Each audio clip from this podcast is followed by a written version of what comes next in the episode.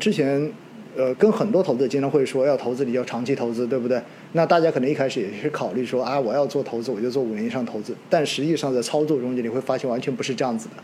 完全不是这样子的。比如说今年哈，我们举个最简单的例子，今年黄金如果假设有个投资者从年头开始买，然后到现在赚了百分之十五，那其实您给他的建议，就如果他现在手中拿着这已经浮盈百分之十五的黄金，现在怎么操作，您是比较建议的。我的建议是继续持有，继续持有啊。首先呢，就我们刚刚说的这个长期理论呢，确实，你就像奥总说的，可能对于很多普通投资者不是那么容易实现。那我们聚焦到相对战术的层面啊，战术的层面，那其实黄金资产这个它在目前的这个场景下还是非常边，至少边际上是非常有利的。如果从战术层面，我们就看这个资产的一个边际的逻辑的变化。那我们可以看到，这个首先我们提到了，就是美联储的这个呃，这个这个这个加息的预期是逐步的减弱的啊，逐步的减弱的。这个美联储的这个这个委员会也发布了这个对于明年利率预测的点阵图。你看到它相对于上一次的点阵图，它是明显的下调的。那从点阵图上来看，明年目前隐含的降息是七十五个 BP，那对应的大概就是三次左右的一个降息。那么从因此，其实明年的美国的这个降息确实是一个大概率的事件了，大概率的事件了。啊，前面我们也提到，从这个通抗通胀的必要性上来说，还是出于解除金融稳定性的这个这个考量上来说，它都是一个就是大概率的这个这个情况。那么历史上，如果走这样这种从紧缩到宽松的转变的话，那黄金就会走一种流流动性的宽松的逻辑。就我们刚刚说的这个货币宽松的这个货币属性，它会被。加强，它会被加强。那么，因为黄金为什么在现在的场景下，它我们是更推荐它呢？其实并不是说在意它明年的涨幅是多少。其实我我我对于这个资产的信心是，或者说相对推荐的原因是在于它的确定性是最高的。那么目前你可以看到，明年这个这个。一个是就是美国的货币周期可能来到了一个拐点，然后呢，全球的货币其实呃经济也是受到就是处在一个呃比较受到挑战的这么一个状态，而且明年是很多国家的这个大选年，整个的一个政治博弈也是比较剧烈的。那么因此这个上面呢，其实对于黄金的想象空间，其实还是还是可以值得期待一些，值得期待一些。那么呃从这个角度上来说，明年的这个这个这个边际环境。对黄金就比较有利。那无论是这个如我们预期的这个通胀确实受控下行，然后呢，大家这个这个很多的这个欧美央行开始从紧缩转为宽松，那么就是黄金就走这个流动性宽松的逻辑。那如果发生了一些意外，比如说地缘的博弈，比如说啊中东的战争冲突啊，或者说有一些额外的事件导致了全球的通胀再起一波，那黄金在这种情况下，它也可以走滞胀和这个避险的逻辑啊，所以它它的这个。对应的宏观逻辑的条件是比较多的，它不像这个，比如说我们看好一类资产股票，它只能在经济上行的时候，或者说大家对于总量比较看好的时候，它可能会有一个比较好的表现。那它的对应的场景逻辑就比较的单一。那黄金至少对应了流动性逻辑、通胀逻辑和对避险对冲逻辑。那这个上面它可它的确定性来说就显得非常高，显得非常高。虽然说不同不同的逻辑路径对应的赔率就是涨幅是不一样的，但是在目前这个节点，我们觉得至少上涨的边际方向是非常确定的。嗯嗯。好，祥总刚才特别提到哈，就是黄金它其实对应的不同的逻辑，而这种逻辑的变，就从目前来看，它的边际的变化方向，其实对于黄金资产来讲，应该说都是一个比较偏正面的影响，对吧？应该是这样理解，所以它的确定性就显得比较的高，因为它不是单一的逻辑，它有几层逻辑，然后最后可能都指向于。一个比较正面的这样的一个预期。那刚才哈，刚好我们就把有一些细节的东西我们多聊透一点哈，因为我相信呢，很多投资者平时买黄金不会去想太多这些东西。比如说第一个，我们说到呃，就刚才您反复强调说，美联储明年的货币政策其实是走向了一个转向的这样的一个趋势。那么当然，现在谁都不知道它什么时候开始降息，但是至少的话呢，往下。这个拐点应该说基本上已经确立了，对吧？从十二月份的这个议息会议的决议可以看得很清楚。但我们就想问一下哈，实际上在过去的这两年，我们知道美联储是二零二二年的三月份开始加息，然后带动着全球主要的央行其实都在走一个紧缩的路线。那包括二零二三年全年前面的十个月吧，基本上仍然还是处在一个加息预期非常浓厚的这样的一个过程中间。当然，在年头的时候略微有一些反转哈，因为当时硅谷银行的暴雷让大家觉得有可能美联储会提前的结束这一轮的紧缩。但是不可否认的就是，其实利率是一直在往上走的。按照传统我们去理解金价的时候，我们经常会说，当整个货币收紧的时候，对于黄金应该是一个负面的影响。但是，确实，但是为什么今年其实黄金从年头到后面到年尾基本上是一个比较稳健往上走的呢？您觉得这一个中间是有什么就是超出了或者说比之前我们线性的去理解这种逻辑有一些之外的东西呢？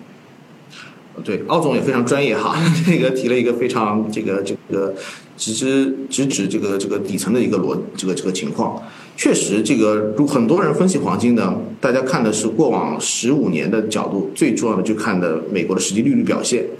那么这个因这个指标呢，在过往十五年里，它和黄金的复合相关性呢是负百分之八十五，其实是一个非常高相关的。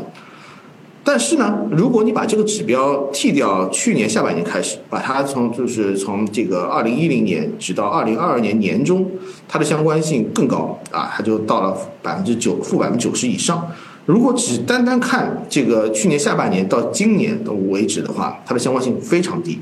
就负百分之二十。那那确实，你看这个实际利率的这个框架失效了。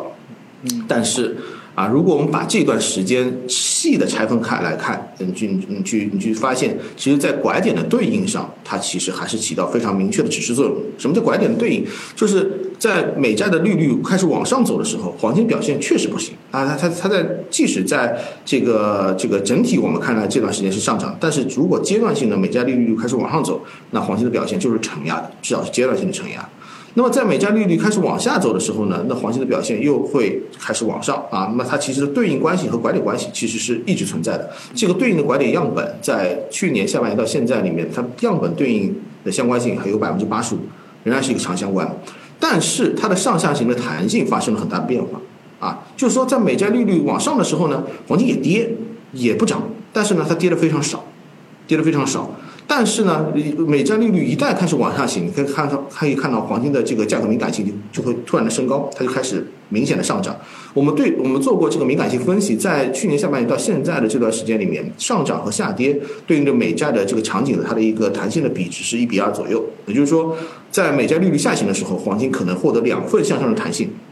而美债利率往上的时候，黄金就一份向下的这个这个这个回调的弹性。那么这就是造成它在这段时间可以长保持一个整体向上的一个主要的原因，并不是说这个框架失效了，只不过边际的敏感性下降了。那你可以看到这种不不对称的敏感性的来源，就是在于呃一个很重要的变量，就是。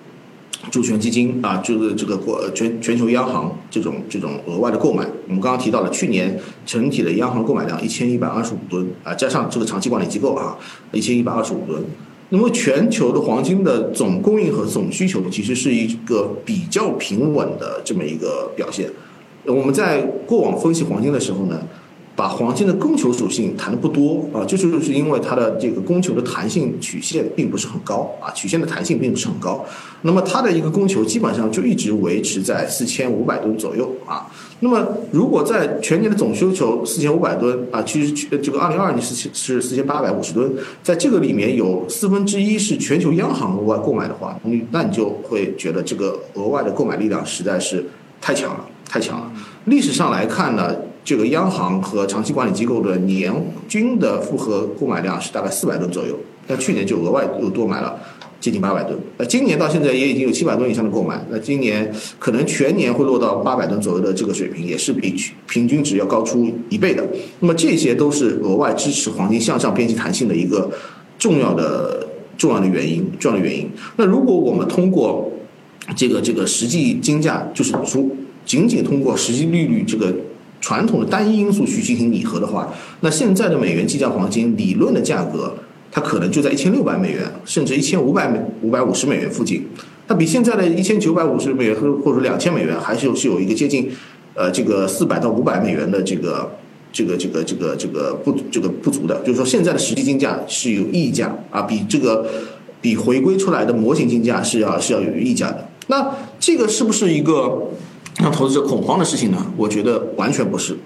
反而你应该反过来理解，为什么？就是说，其实实际利率这个框架，它只代表了这个这个这个单一的指标，或者说在过往时间里面最好用的啊这么一个指标。那么这个指标如果它显示出来的折价，而实际的性价比它又强，那说明什么？说明一定有额外的力量在支持它，一定有外。那这种情况。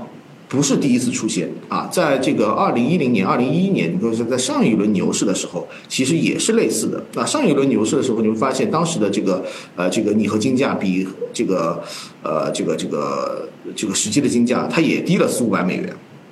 这次在峰值的时候，这次的这个低了，在峰值是超过六百美元，这次的这个幅度是更大的。你会发现，其实就是有额外的因素在支持它，其实完全不用恐慌。那什么时候恐慌了呢？什么时候比较危险了呢？就是如果这个额外的因素消失了啊，什么时候消失了？我们可以看到，从二零一三年年头开始，这个这个拟合金价，它这个这个相对于这个实际金价的这个折价快速的收敛。到后面，二零一三年一季度转为溢价，也就是说，拟合出来的金价比实际金价要高了。这个说明什么？就是说明实际的金价在这个实际利率的框架之外，有额外的因素在压制它，在压制它。所以在那个时候是比较是比较危险。如果我们以这个折溢价的转换分界点作为择时依据的话，历史上这个如果用这个来跑策略，我们也跑过一些一些这个这个这个策略模型，其实收益表现是非常不错的，而且能规避掉二零一三到二零一五年这。